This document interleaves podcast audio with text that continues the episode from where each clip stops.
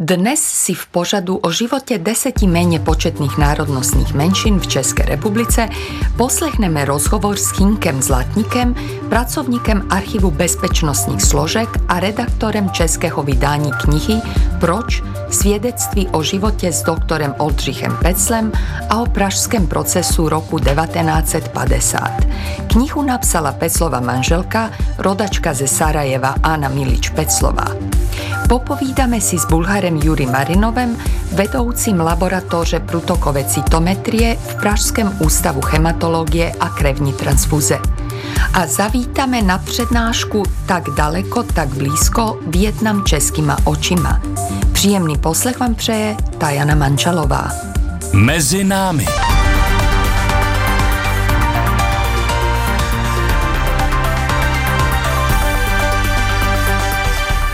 Kniha Proč? Svědectví o životě s doktorem Oldřichem Peclem a o pražském procesu roku 1950 je dílo, které českému čtenáři umožňuje podívat se na tyto události očima cizince. Autorkou knihy je rodačka ze Sarajeva Anna Milić Peclová, manželka Oldřicha Pecla, českého právníka, podnikatele a člena protikomunistické opozice, který se stal po únorovém převratu v roce 1950 obětí justiční vraždy. Anna Milić Peclová pocházela z bohaté srbské rodiny z Bosny, byla spisovatelkou a scénaristkou. S Oldřichem v Praze žila 16 let, než byla v roce 1951, poté co strávila rok ve věznici na Pankráci, ze země násilně vyhoštěna. Zemřela v Opatii, nedaleko Chorvatské Rijeky, v roce 1984. Její kniha Proč? V originálu vydaná v Jugoslávii v roce 1975 se dočkala českého překladu díky nakladatelství For Prague. Redaktorka Lidia Stevanovič o knize mluvila s Hynkem Zlatníkem, pracovníkem Archivu bezpečnostních složek a redaktorem vydání. Proč? To je vlastně jeden velký otazník nejenom nad konkrétními událostmi, které se staly, ale je to i otazník nad tím, proč vůbec celá věc vznikla, a myslím si, že to je i otazník nad tím, proč jí se to vlastně přihodilo v jejím osobním životě. Anna Milić během návštěvy Prahy kvůli jednání o svém filmovém scénáři v roce 1933 shodou náhod potkala Oldřicha Pecla. 6 let na to se vzali. Toto osudové setkání a pak i pozdější dramatické události popsala ve své knize, která je vzácná jako svědectví přímého účastníka dějin Československa po roce 1948. Ta kniha popisuje události, které se prakticky z archivních dokumentů dneska nedají zjistit. Autorka, vzhledem k tomu, že byla sama scénáristkou, měla velmi dobrý pozorovací talent a dokázala vystihnout i psychologii těch postav, které tam vystupují, bez ohledu na to, že se vlastně jednalo o její nepřátele, což je v české literatuře velmi vzácné. U Peclových, zejména v těch obdobích, kdy přebývali v Řevnici ve své vile, sjížděli se za nimi jejich známí a přátelé. Hodně jich bylo politiků, objeví se tam postavy z tehdejší sociální demokracie, ať už to byla Milada Horáková, nebo Andělín Šulík, Antonie Kleinerová a ostatní, tak i některé další postavy, ale je zajímavé, že se tam dozvídáme i o lidech ze sousedství, se kterými oni se stýkali nebo kteří k nim třeba chodili vypomáhat. Hynka Zlatníka, který pracuje i v Archivu bezpečnostních složek, jsem se zeptala, jaká osobnost podle jeho Anna Milić Peclová byla. Ona byla výjimečná osobnost, velmi citlivá, s dobrým pozorovacím talentem, dokázala si všímat na lidech rysů, které by asi jiní přešli. Pro ní byla typická i určitá cílevědomost, zejména když se snažila potom domoci rehabilitace svého muže i navrácení zcizeného majetku, který jim stát nezákonně zabavil. Zároveň se v té knize objevuje určitá, řekněme, magická složka a tam se můžeme dohadovat, jestli ty obrazy, které občas se v knize objeví, jsou reálné nebo jestli to je její svérázný způsob zachycení skutečnosti, která třeba byla docela tíživá v té době. Týká se to zejména pobytu ve vězení. Ve své knize Anna Milić Peclová hledá důvody zatčení a popravení manžela. Jako jedna z možností se jeví jejich vazba na Jugoslávii, která v té době, kdy se Tito postavil Stalinovi, byla nepřátelským státem. Jak oni tu situaci vnímali? Tam je nápadný rozpor mezi tehdejší oficiální propagandou a tím, jak ona vlastně roztržku s Jugoslávií prožívala, protože pro ní i pro Oldřicha to samozřejmě byli blízcí lidé, krajané, a velice těžce nesli to, co museli tenkrát sledovat z dobového tisku. Ty negativní nebo vynucené negativní postoje k Jugoslávii měli v sobě stále naději, že se ty vztahy jednou urovnají. Jak Hynek Zlatník zdůrazňuje, Anna Milić Peclová výtečně vládla češtinou a proto její popis Čechů a pozorování jejich myšlení je pro českého čtenáře knihy Proč velmi zajímavé. Ona umožňuje tomu čtenáři vidět jeho vlastní národ jakoby zvnějšku. Brala Čechy jako zemi za svůj druhý domov. Vnímala i, řekněme, velikány českých dějin. Čechy měla ve velké úctě a když došlo těm nešťastným událostem po roce 1948 a zejména potom v tom období 1949, kdy nastalo období zatýkání a procesů, vůbec nedocházela pochopit, co se děje. Že se s ní nechce vůbec dát do řeči pošťák, se kterým vždycky promluvila pár slov a utíká před ní. Nedokázala pochopit, že lidé, kteří vlastně třeba byli jejími sousedy, se najednou chovají k ní přezíravě a jakoby mají tendenci přivlastňovat si její věci a bylo to pro ní docela zklamání. I tak bych řekl, že nikdy na český národ nezanevřela. Kniha Proč Anny Milić Peclové byla vydána v srbském originále ještě v roce 1975. Co bylo přidáno do českého vydání, zeptala jsem se jejího redaktora Hynka Zlatníka. To byla věc, která byla patrná hned od začátku, že by byla ohromná škoda to vydat čistě jako text a neokomentovat to, nepostavit to proti těm archivním dokumentům. Takže je tam 650 poznámek, bohatá obrazová příloha. Podařilo se najít třeba i fotografie těch příslušníků státní bezpečnosti, kteří zřejmě Oldřicha anebo ji zatýkali. Podařilo se najít i fotografie žen, se kterými byla na vězeňských celách a tak dále. A ještě získat ze hřbitova z Opatie fotografii rodinné hrobky. A to byl vlastně ten poslední kamínek do mozaiky, protože z toho jsme se dozvěděli údaje o jejich rodině a sourozencích, které jsme jinak neměli šanci zjistit. Pro české čtenáře kniha byla náhodou objevená ve Sarajevu, rodném městě nejen Anny Milić Peclové, ale i jejího nálezce zvězdany Markovič, která z Bosny do Prahy utekla v 90. letech. Mezi prvními vydáními knihy a jejím českým překladem uběhlo více než 40 let. Ta dlouhá doba, stejně jako životní příběhy obou žen, mluví o politických poměrech jak v Jugoslávii, tak i Československu a také i o nepretržitých vazbách dvou států. Anna Milić Peclová své vnímání obou národů vyložila do této knihy. Je velice zajímavá ta pasáž, když Peclová komentuje tehdejší propagandou vydaný záznam o procesu se Slánským a popisuje tam, jak čte vlastně ty odevzdané výpovědi těch budoucích odsouzenců a nemůže vůbec pochopit, proč někdo nevstane a neřekne, jako že to tak není, nebo proč něco neudělá. Říká, že to vlastně pro ní je úplně nepochopitelná věc, proč ti lidé vlastně se tomu natolik podvolili, že se vůbec nezmohli na odpor. Pro spousty Jugoslávců bylo nepochopitelné i to, proč Češi tolik nesnášejí socialismus, protože v jugoslávském pojetí to prakticky bylo úplně jiné společenské uspořádání. Což je taky velice zajímavé zjištění, protože ta míra svobody a přístupu k informacím v tehdejší Jugoslávii byla nesrovnatelně vyšší než tady.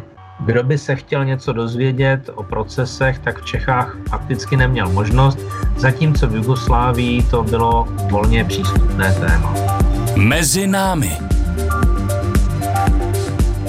Před 32 lety založil v Pražském ústavu hematologie a krevní transfuze laboratoř průtokové cytometrie, která se dnes pyšní špičkovým zdravotnickým zařízením s velmi dobrým technickým vybavením.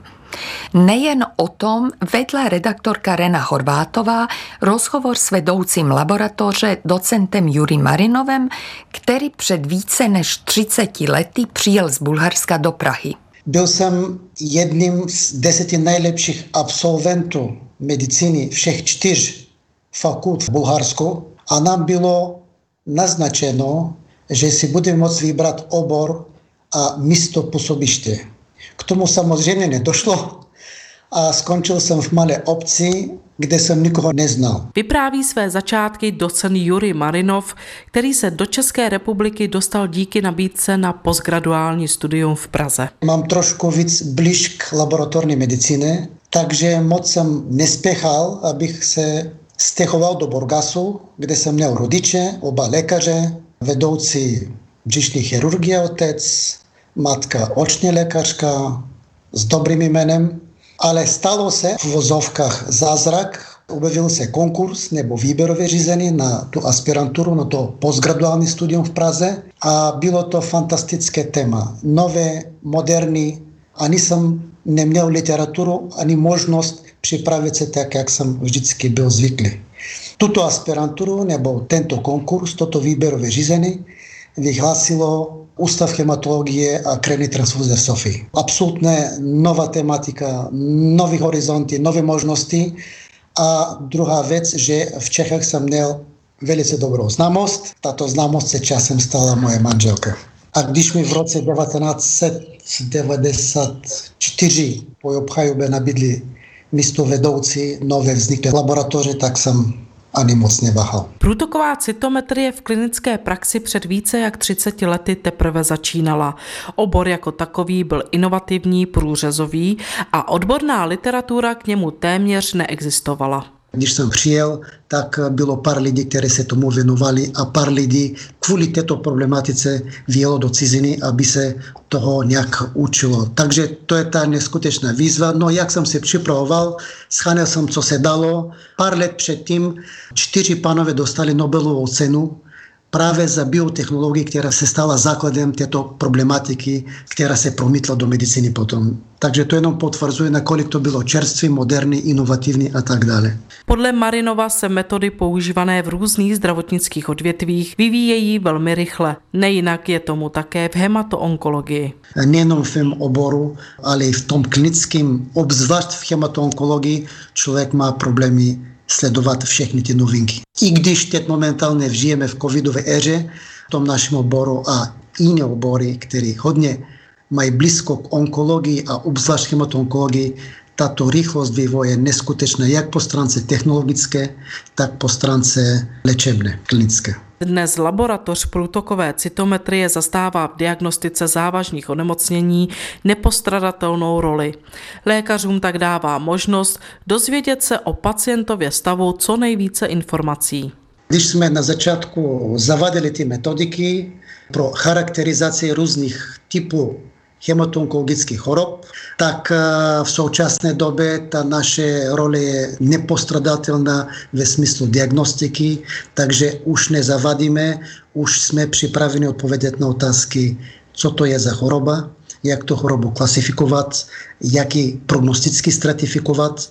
Na základě toho se začíná léčit, začíná se v monitorování odpovědi choroby na léčbu, což je nesmírně důležitý pro celkový výsledek. Docent Marinov přibližuje metodu průtokové cytometrie na svém pracovišti. Klinická průtoková cytometrie, kterou jsem zaváděl v Čechách, není a nikdy nemůže být analyzátor. Není to tak, že dáme zkumavku a opíšeme hodnotu, výsledek. Nemohu to stručně, úplně jednoduše to vysvětlit, chce to trošku víc času, nicméně bych uvedl následující analogii. Pokud pacient projede CTčkem nebo magnetickou rezonanci, takzvaným tunelem, tam se naskynují miliony signály, které se týkají jak normy, tak i patologie. A pak na základě podezření na něco, my deduktivně hledáme, jestli je nějaká patologie a dále pokračujeme s upřesněním charakteru této patologie. Jedna z výhod této metodiky je, že je relativně rychlá. Jsou metodiky, obzvlášť jak ty geneticky nebo molekulárně biologicky, ty mohou trvat den, dva, tři a více.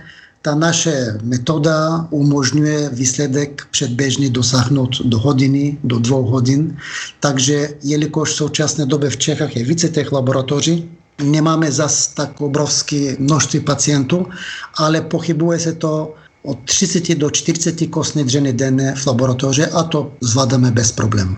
Dnes patří laboratoř ke špičkovým zdravotnickým zařízením nejen v Česku, ale i v zahraničí. Já mluvím za svůj laboratoř, myslím, že odpovídáme špičkovým pracovištím, o tom není žádný pochyb a možná v některých věcech i dáváme nějaké originální výstupy, nějaké originální myšlenky. Jsem součástí také Evropské společnosti pro klinickou protokovou osteometrii, mám přehled a znám tady lidi, kteří skutečně jsou naprosto srovnatelní se špičkovým pracovišti kdekoliv ve světě. Přestože původně zamýšlel v České republice zůstat pouze na přechodnou dobu, dnes je rád, že se nakonec do rodného Bulharska nevrátil. A to i přesto, že by se mohl zařadit mezi přední odborníky. Já samozřejmě na začátku jsem si nemyslel, že tady zůstanu, to nebylo tak jednoznačný. Měl jsem možnosti i motivaci se vrátit, ale rád na to vzpomínám. Právě tehdy můj strýc se stal prvním demokraticky zvoleným prezidentem Bulharska, Želju Želev. A vždycky jsem cítil, že kdybych se vrátil, bych se mohl zapojit do skupiny vyhledávaných odborníků, které by v tomto období skutečně pomoct k dobrému. Ale jelikož jsem tady zavětil něco vlastního, něco originálního a cítil jsem to jako svoje dítě v uvozovkách, tak jsem vůbec neváhal, abych tady zůstal a v tom pokračoval. Posloucháte pořad Mezi námi, magazín o národnostních menšinách. Premiéra v sobotu po 15. hodině na Plusu. V letošním roce nevládní nezisková organizace zaměřená na kulturní integraci Vietnamců žijících v České republice Info Dráček a Pražské divadlo francouzské komedie Advert pořádají několik společných projektů. Jednu z takových akcí, přednášku Tak daleko, tak blízko, Vietnam českýma očima, která probíhala v rámci pořadu pro seniory, navštívila naše redaktorka Olga Kalininová. Nejdřív se předsedkyně spolku Info Dráček Zdenky Dubové zeptala, proč se rozhodli oslovit s tímto tématem právě seniory. Aby pochopili, že prostě mají tady určitou menšinu, která je taky zajímavá a hlavně důchodci už mají čas a můžou jít do toho Vietnamu vyjet, protože je to taková destinace, sice je to dlouhá cesta, ale určitě si to tam užijí. Přednáškou Vietnamu byla spojena s ochutnávkou tradiční vietnamské gastronomie, na kterou jsem se zeptala Moniky Nguyenové z týmu spolku Info Dráček. Pro dnešní akci jsme připravili vlastně saláty, závitky, krevetky a workshopy na projektu Divadla aktivního seniora. Snažíme se, aby lidi vnikli do vietnamské kultury, gastronomie, balení závitků. Je to vlastně krásný zážitek, který oni si můžou vyzkoušet sami. Snažíme se vytvořit prostě zážitky pro hosté. Já už mám dobrou zkušenost s tím, když spolupracuji s Městský úřad Praha 4 a většinou mám strašně veliký pozitivních ohlasy. Mimo toho ještě dělám kurzy vaření tady u nás v restauraci. Také během toho dělám workshopy, že aby lidi si sami zkoušeli, vařili sami a prostě jdou za zážitkem, za Asii. Zeptala jsem se paní Nguyenové i na to, jak by svou rodnou zemi představila českému publiku. A pokud by se jí někdo zeptal, co by měl ve Vietnamu navštívit, doporučila především. Určitě vřele doporučuji navštívit naše země, je to krásná země a když člověk má 14 dní dovolené, tak můžeme cestovat třeba k horách, na Sapa, tam je taková podnebí, podobně jako tady. Občas v zimě i padá sníh a takhle, to je taková lokalita, kde je hodně podobná jako v Evropě, klima jinak, k moři, Fukuok, tak lidi, co znám i z kurzy vaření, tak cestují vlakem hodně ve Vietnamu, cestují autobusem, autobus je tam hodně pohodlné, na rozdíl od nás tady, tak autobusem musí sedět, tak tam je lůžko, klimatizace a oni cestují vlakem, autobusem, vleže, prostě jedou kam potřebují, je to pohodlné. A určitě ochutná street food, Jo, ve Vietnamu. Autorem myšlenky spolupráce spolku Info Dráček a divadlo francouzské komedie Adverte je herec, mím a divadelní pedagog Martin Sochor. To byl můj nápad, protože já paní Zdenu Dubovou znám strašný spousta let a vlastně o téhletý její činnosti, o té obecně prospěšné společnosti Info Dráček vím, protože se vlastně na té spolupráci taky velice často podílím, protože tam hraju pro ty děti pohádky v té vietnamské komunitě a taky jsem vlastně se zúčastnil všelijakých takových těch integračních programů, kdy jim prezentujeme český svátky. A když jsme hledali někoho zajímavého, kdo by tady mohl být na těchto těch seniorských programech přítomný, tak mě jako jeden z prvních lidí napadla tady Zdenka Dubová. Jelikož během této přednášky se hovořilo i o vietnamském vodním loutkovém divadle, které patří mezi vietnamské tradice, zeptala jsem se Martina Sochora, zda o tomto divadle ví a zda se o to zajímá. Já jsem shodou okolností tohle vodní divadlo, o kterém Zdenka vypráví, viděl. Když byla Plzeň Evropské město kultury, tak tam tohle divadlo vystupovalo, vodní divadlo vietnamský. A já jsem ho tam viděl hrát.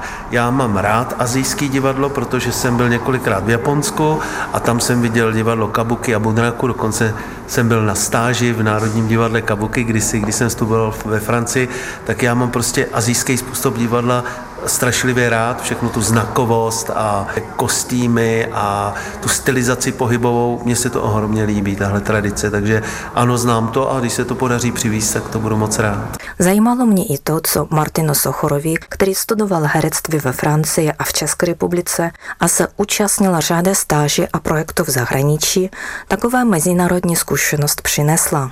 Já jsem studoval divadlo, takový ten prazáklad divadla, mimický divadlo a pantomimu v Paříži Marcela Marsa. A vlastně už tam naše třída byla půlka Francouzi a půlka lidí z celého světa. A přes tenhle ten způsob divadla, přes to mimický divadlo, který já teda samozřejmě mám spojený s činohrou, tak já jsem s tím procestoval docela hodně svět. Hrál jsem v arabských zemích, v severní Africe, v Izraeli, v Pakistánu, hrál jsem tady v Čechách pro vietnamské děti a zjistil jsem, že vlastně to, že smutný, veselý a tohle, to jsme všichni stejný. I ten způsob toho vnitřního přemýšlení. Samozřejmě znaky používáme jiný, ale takový to základní pohyb, který vychází z psychických hnutí a myšlenek, tak to máme na celém světě, si myslím, hodně podobný. Pantomima vlastně taky hodně rytmus. Musí se vystihnout podstata, tíha a rytmus té věci, kterou chci vyjádřit, a to lidi cítí stejně všude. Říká herec, mím a divadelní pedagog Martin Sochor. Ještě dodám, že další společný projekt organizace Info Dráček a divadla Advert je adaptační příměstský tábor Žluťásek, který se konal ve Strašnickém divadle v Praze začátkem července a znovu proběhne koncem srpna. Český rozhlas zareagoval na prosbu ukrajinské veřejnoprávní vysílací společnosti Suspilne. Na audioportálu a mobilní aplikaci Můj rozhlas.cz spustil internetový stream rozhlasového vysílání ukrajinského rádia. Радіо Чеський розглас відповідає на запит українського суспільного мовника «Суспільне». Це означає, що ви можете слухати інтернет-трансляцію радіомовлення українською мовою на аудіопорталі та в мобільному додатку mojrozhlas.cz. Další informace je, že Radio Prague International, které zajišťuje zahraniční vysílání Českého rozhlasu, vysílá podcast s názvem Novinky pro Ukrajince v Česku, který se zaměřuje na praktické informace pro ukrajinské uprchlíky na našem území. Podcast si můžete poslechnout na audioportálu radio.cz. Od mikrofonu zdraví a příjemný poslech dalších pořadů Českého rozhlasu Plus přeje Taťjana Mančalová.